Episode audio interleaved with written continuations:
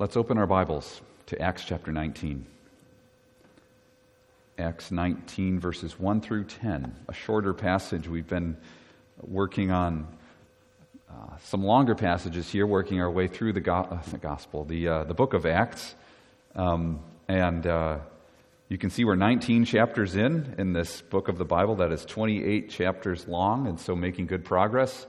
Following the Apostle Paul along the way of his missionary journeys. And here we'll find Paul um, entering the city of Ephesus, a city that uh, really gets a lot of attention in the New Testament, not just in the book of Ephesians, the most obvious place that we learn about what was happening in the church there, but uh, of course also in 1st and 2nd Timothy, Timothy, who was the pastor of the church in Ephesus. And here also um, we find what is happening there through um, the writing of Luke, who is recording these things, coming alongside Paul in this portion of his journey and, um, and recording what happens.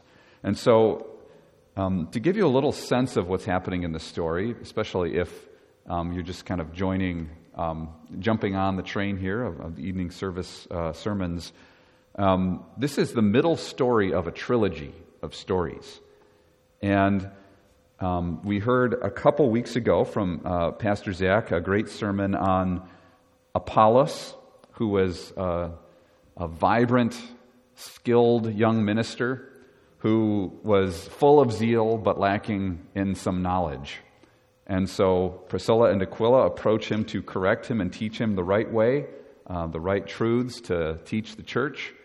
And so we had some confusion for Apollos that was corrected by good teaching and doctrine from Priscilla and Aquila. Today we'll find the middle story of that, that little trilogy where there's confusion about what baptism is really all about, um, who Jesus is, and the work of the Spirit.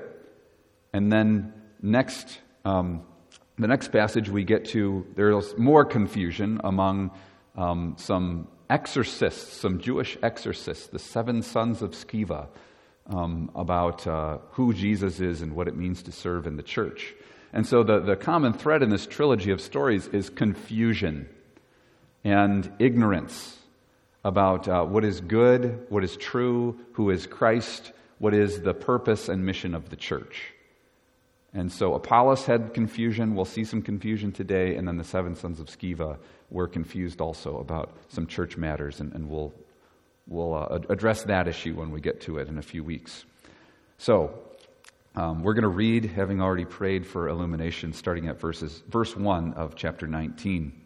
And it happened that while Apollos was at Corinth, Paul passed through the inland country and came to Ephesus. There he found some disciples, and he said to them, did you receive the Holy Spirit when you believed? And they said, No, we have not even heard that there is a Holy Spirit. And he said, Into what then were you baptized? They said, Into John's baptism.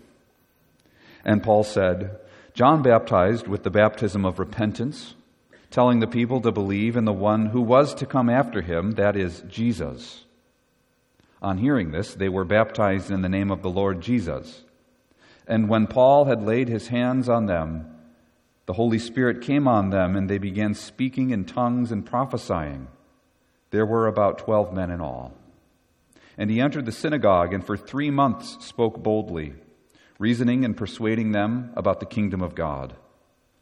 But when some became stubborn and continued in unbelief, speaking evil of the way before the congregation, he withdrew from them and took the disciples with him, reasoning daily in the hall of Tyrannus. This continued for two years, so that all the residents of Asia heard the word of the Lord, both Jews and Greeks. This is the word of the Lord. Thanks be to God. Amen. So again, we see in the three stories of Acts 18 and 19 there are varying degrees of ignorance among people who believe that they're members of the body of Christ, who believe they're a part of the church. In um, last week's passage, we found one form of ignorance where Apollos was preaching the gospel but still needed some refining in his doctrine. He was confused about some of uh, the finer points of theology.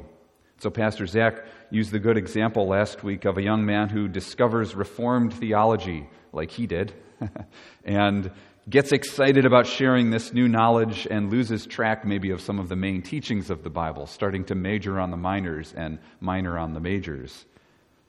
And then in the next passage that we read, um, a little in a, in a, few weeks from now, um, we'll also find a form of confusion where the seven sons of Sceva are ministering, but they are openly ignorant about some of the basic doctrines of who is Jesus? What does it mean to be a minister in the church? And so this story falls in between those, I would say, in, in terms of the level of confusion. There are people in the Ephesian church who were baptized, but the only thing they knew about baptism was the baptism that John taught to his disciples. And so they truly were ignorant. John's baptism was founded on very good theological principles. Jesus even referred to John as the greatest among the prophets. John taught a baptism of repentance for the forgiveness of sins, but it was an incomplete doctrine of baptism because, as Paul said in our passage, it was pointing forward to something that Jesus was about to do when John was ministering in the wilderness. So, John taught that the kingdom of God was near so people should repent and turn to the Lord. These are good teachings, and this is uh, good theology. But the men who, who were in this church in Ephesus said that they hadn't yet heard of the Holy Spirit. They hadn't yet connected this baptism and life in the church to the ministry of Jesus. And so they were ignorant about um, what they were baptized into. Um, one of the very excellent passages that I read this week in preparation from, uh, for this passage was from the Reformed Dogmatics and Herman Bavinck, where he said, This passage is less about the words that a minister says during a baptism than, than it is about what actually is happening during a baptism. And so, when you would read that they were baptized into Christ and in the name of the Lord Jesus, sometimes we can just think, well, it would be especially important to say those words during a baptism, which would be true. But I think we need an even fuller picture of what Paul is referring to that they're baptized into Christ. So that those aren't just words being spoken at a baptism, but that's a reality of um, how these people are now alive and have been reconciled to God. So, before we think of the specific issue of baptism itself, we can make a simple observation about this story that it teaches us about the church in Ephesus, but also about the church today. In today's story, we see that it is possible, even for an adult, to be baptized and to remain ignorant of who Jesus is and how much they need him. It's possible for someone to receive the outward sign of baptism or even the Lord's Supper as well without truly being born again. That's a, a, a, basic statement, and I think it's one of the main teachings of Acts chapter 19. So, it is a good impulse to be baptized. That is good. That's the Spirit working in someone's life. We celebrate that people want to join the church and they want the benefit of baptism, but in order to be a true member of the church, the capital C, church, Someone must have more than a general desire to join a community, must have more than a general desire to turn away from sin. Such a person, in order to receive truly the benefit of baptism, must be born again by something that happens in their heart, in their mind, by the power of the Holy Spirit. To the best of our ability, it is the response of, responsibility of church leadership to distinguish between those who are truly in Christ and have been baptized by the Holy Spirit versus those who are not truly in Christ and not displaying the fruit of the Spirit. It doesn't mean that we go um, sort of hunting for these things and trying to, to distinguish all the time between those who are saved and unsaved. Um, but it is the responsibility of the church to encourage all people who would enter these doors, and particularly those who would participate in the sacraments, to be born again, to be in Christ, to live in the name of Jesus. A helpful way to think about this is to talk about the difference between the visible and the invisible church. Those are some popular theological terms that we might not think of all that often, but are extremely helpful in a passage like this the visible church and the invisible church. What is the difference? The visible church is obviously what we can see. That's what it's referring to in the title. The visible church is who's on the membership rolls, whose name is in the church directory, who is giving to the budget, who is serving in the church. And it is good to be a member of the visible church. We'd never want to downplay the, uh, the benefit and blessing of being a member of a congregation, officially and visibly. That's what God commands, after all. That is part of the purpose of the sacraments, to give a visible sign to those who are in the visible church. But someone can only become a member of the invisible church when they're baptized by the Holy Spirit. And this is the communion of saints. These are the gathering of people who have life forever with Christ. This is the communion of saints we proclaim in the Apostles' Creed. There is a communion, a fellowship of the saints who are born again by water and the Word. Now, hopefully, that is in line with those who are members of the visible church, but thanks to stories like this, and, and especially like next week's uh, passage, um, we can see that there are those who are in working in the visible church who are not yet members of the communion of saints, the invisible church. The invisible church transcends denominational boundaries. Isn't that good news? That, uh, that you could meet someone who's a Baptist or Roman Catholic or a Methodist or Episcopalian or non denominational or Christian Reformed. And I'm sure we've all had those experiences before on a missions trip or on vacation visiting another congregation, and you would say, This is truly a place with many members of the communion of saints. A place where the invisible church is, is powerfully evident. Many people baptized by the Holy Spirit who love the Word of God, who love the name of Jesus, who are living in His power.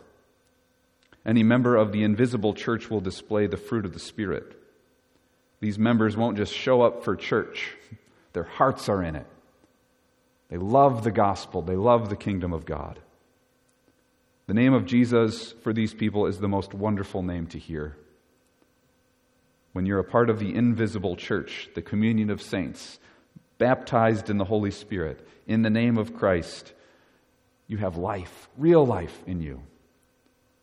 So, this passage shows us that it is possible for a person to be a member of the visible church without yet becoming a member of the invisible church. And thankfully, in this passage, that transformation occurs for the 12 men who were baptized, who began the story confused about what Christianity was, what it meant to be a part of the church, and conclude the story filled with the Spirit so much so they're speaking in tongues, prophesying, and um, coming alongside Paul in his ministry. So, this passage also prompts a question I think that sounds a little bit theological and technical, but maybe is a question that, that we think of from time to time. When does a person receive the Holy Spirit? When does a person become a member truly of the invisible church? In the early church, Jesus and the apostles clearly had a kind of spiritual authority and spiritual gifting that Christians today in, uh, do not have in terms of their ability to distribute spiritual gifts to other people. And so at times in this early church, there were amazing, even miraculous manifestations of transformation where someone, like in this story, goes from ignorance about the Spirit to speaking in tongues and prophesying in the same day. Now, of course, this can happen, but um, it's my sincere belief that Today, there are not those people with an apostolic authority who have a spiritual gifting to, to almost distribute the blessing of the Holy Spirit to other people in the way that the apostles would have had, or the apostle Paul in this story had. So I'll give you an example of this. We find Jesus sending his disciples out in Matthew chapter 10. And uh, we could read the words of what Jesus says to them, the, the power, the spiritual gifting he gives to his disciples as they go. He said to the disciples in Matthew 10, well, Jesus sends them out, instructing them, Go nowhere among the Gentiles and enter no town of the Samaritans, but go rather to the lost sheep of the house of Israel, and proclaim as you go, saying, The kingdom of heaven is at hand. Heal the sick, raise the dead, cleanse lepers, cast out demons. So he goes on to, to give more instruction. And we believe that the Lord can do these things today in the Reformed Church. We believe the Lord can heal the sick, can raise the dead, can cleanse lepers, and cast out demons. We believe God could perform such a miracle today, like healing someone from a chronic life threatening disease. But it's my conviction, however, that the personal ability that Jesus gave to the apostles or that Jesus gave to the apostle Paul in our story to heal the sick is, uh, is, is no longer active among particular people with that gifting in the church today. So, again, it sounds a little bit technical, but it's, it's important because there will be those false apostles who would claim to have this, this ability to, on demand, on command, have that personal ability to heal the sick. And we would call them faith healers, right? And they've been um, discredited one after another but the Lord did provide for the apostles a special spiritual gift to administer um, and pray for people that they would receive the Spirit, and it seems to happen wherever they go.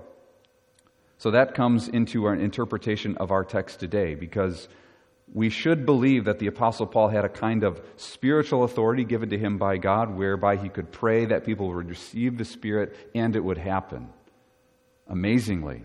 Lives transformed, lives changed, turned around. And that is what happened in Ephesus. Paul prayed, and the Spirit not only filled 12 men, but they immediately began giving evidence of the Spirit's presence by speaking in tongues. So while we should pray those kinds of prayers, we're called to, to pray that people would receive the gift of the Holy Spirit, that people would be healed, that people would be born again, we don't have the same spiritual gift that the Lord gave the Apostle Paul. The technical term for this is the cessationist view, which John Calvin held very strongly, but I do a little bit less strongly than Calvin in some ways. So we can return to the original question when does someone receive the Holy Spirit? When does this transformation occur? First, the Spirit is always at work, everywhere, prompting people to feel guilt prompting people who are not yet born again, even, to think about God, prompting people who are not even born again to gain insight or wisdom about the world. This is what we call common grace in the Reformed tradition. The Spirit is always at work, prompting people to love their neighbor, so often against their own will, um, transforming minds and even changing hearts and bending the will, even of unbelievers, to love their neighbors. And so while we should pray that this continues to happen and this is the Spirit's work, we know that, that there is a greater kind of spiritual baptism that happens for the believer. So generally, we can say the Spirit does some kinds of things for believers and unbelievers, making people feel guilty of sin, think about God, um, care for their neighbors. But none of those other things leads to salvation. We believe that a person receives the Spirit, is baptized by the Holy Spirit when they repent of their sin and turn to Christ specifically. And that's a work of the Spirit. That's the work that happened by the Spirit in Ephesus, and hopefully that is happening in this church as well. Without the Spirit, you cannot see the kingdom of God. Without the baptism of the Holy Spirit, being being covered, being washed, being transformed by the Spirit. There is no hope for life. This is exactly the teaching of the canons of Dort, particularly in part three. So we can read there of the situation that we're in. All people are conceived in sin and are born children of wrath, unfit for any saving good, inclined to evil, dead in their sins, and slaves to sin. And so somebody would perhaps respond to that and say, wait a minute, I have some neighbors who aren't believers who do some pretty nice things occasionally. We would say, thanks be to God, the Spirit is bending their will to do those things almost in spite of themselves. We would give thanks to God that, that people who, who are atheist or agnostic or, or, or not believers would act in a, in a morally good way at times. And so th- this doesn't negate their depravity or their guilt before God but rather this shows the power of God to bend the will of those who are not born again.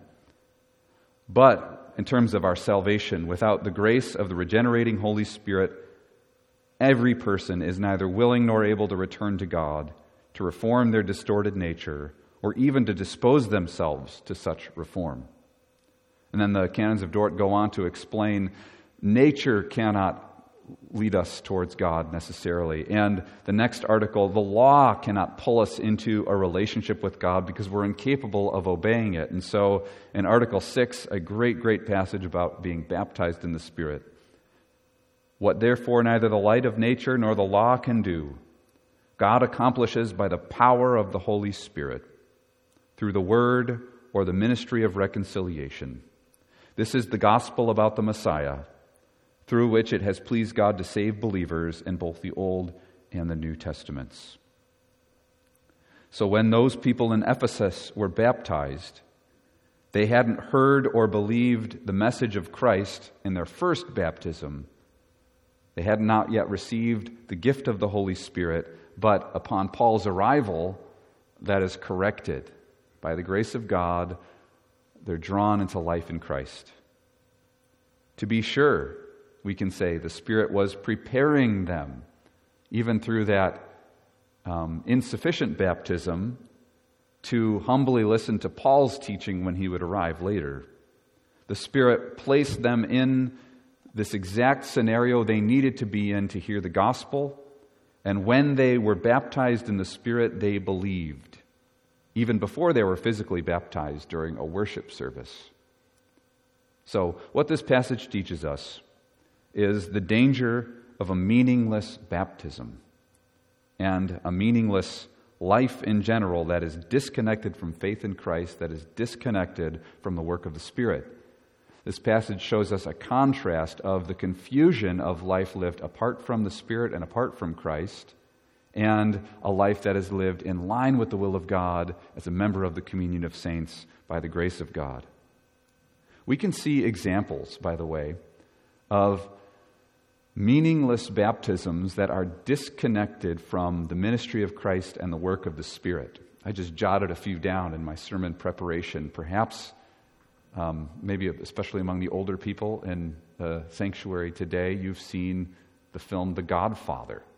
That's a violent film, um, a profound film in many ways, but that film, one of the most famous scenes in all of cinematic history, is the final scene, the baptism scene of the Godfather. Now, I, I actually wouldn't even recommend that you would watch it because it's so violent.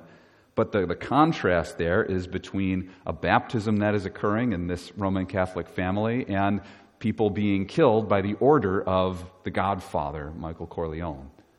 And so, right there, we can see in a, in a vivid portrayal a meaningless baptism that is divorced from life in Christ and the power of the Spirit. That's a, a very, very vivid portrayal, but, but the same thing could be happening with, with certainly uh, less violent examples in everyday life in the world. Another example of a, a, disconnect between the sacrament of baptism and life in Christ and in the Spirit would be the, the Mormon practice of bapti- baptism for the dead. And so perhaps you're aware that it's, it's a common practice in the Mormon um, community.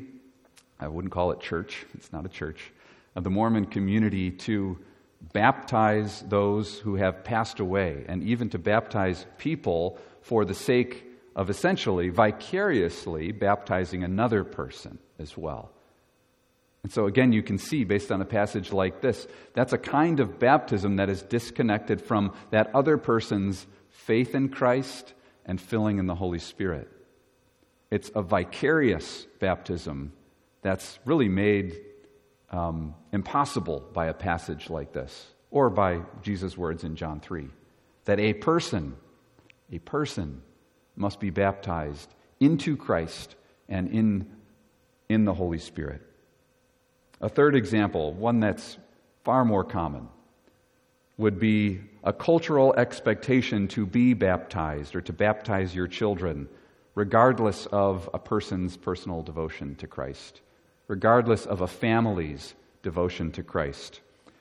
Uh, we have, of course, family members in, in Europe and, um, and have had friends also from, from Europe, um, England and Germany and so forth. And it's just a cultural thing to do. We're, you know, people would say in, in Germany or in, in England or in Italy or in Spain, we're a Christian nation, so all the babies are baptized. We just baptize. That's what we do. And, and, and isn't that impossible based on a passage like this where baptism is in the Spirit and in the name of Christ? Not just in word, but also in the lifestyle of the parents who are presenting their own children for baptism. So I want to repeat the claim and the warning from this text. The danger is in a meaningless baptism and a meaningless life in general that disconnects life from faith in Christ and the work of the Holy Spirit. That simply to be a member of the visible church is not necessarily to be a member of the invisible communion of saints. That's the teaching of the canons of Dort in Article 11, if we were to continue. So, we find this great description of what God does, thankfully, for us. When God carries out this this good pleasure in the elect, meaning salvation, or works true conversion in us. God not only sees to it that the gospel is proclaimed to us outwardly, right, the visible church being active, and enlightens our minds powerfully by the Holy Spirit so that we might rightly understand and discern the things of the Spirit of God. But by the effective operation of the same regenerating Spirit, God also penetrates into the inmost being, opens the closed heart, softens the hard heart, circumcises the heart that is uncircumcised. God infuses new qualities into the will, making the dead alive the evil one good, the unwilling one willing, and the stubborn one compliant. God activates and strengthens the will so that, like a good tree, it may be enabled to produce the fruits of good deeds. So we pray that we would be baptized by the Holy Spirit.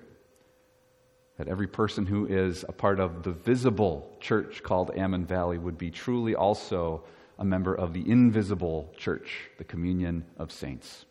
Amen. Amen.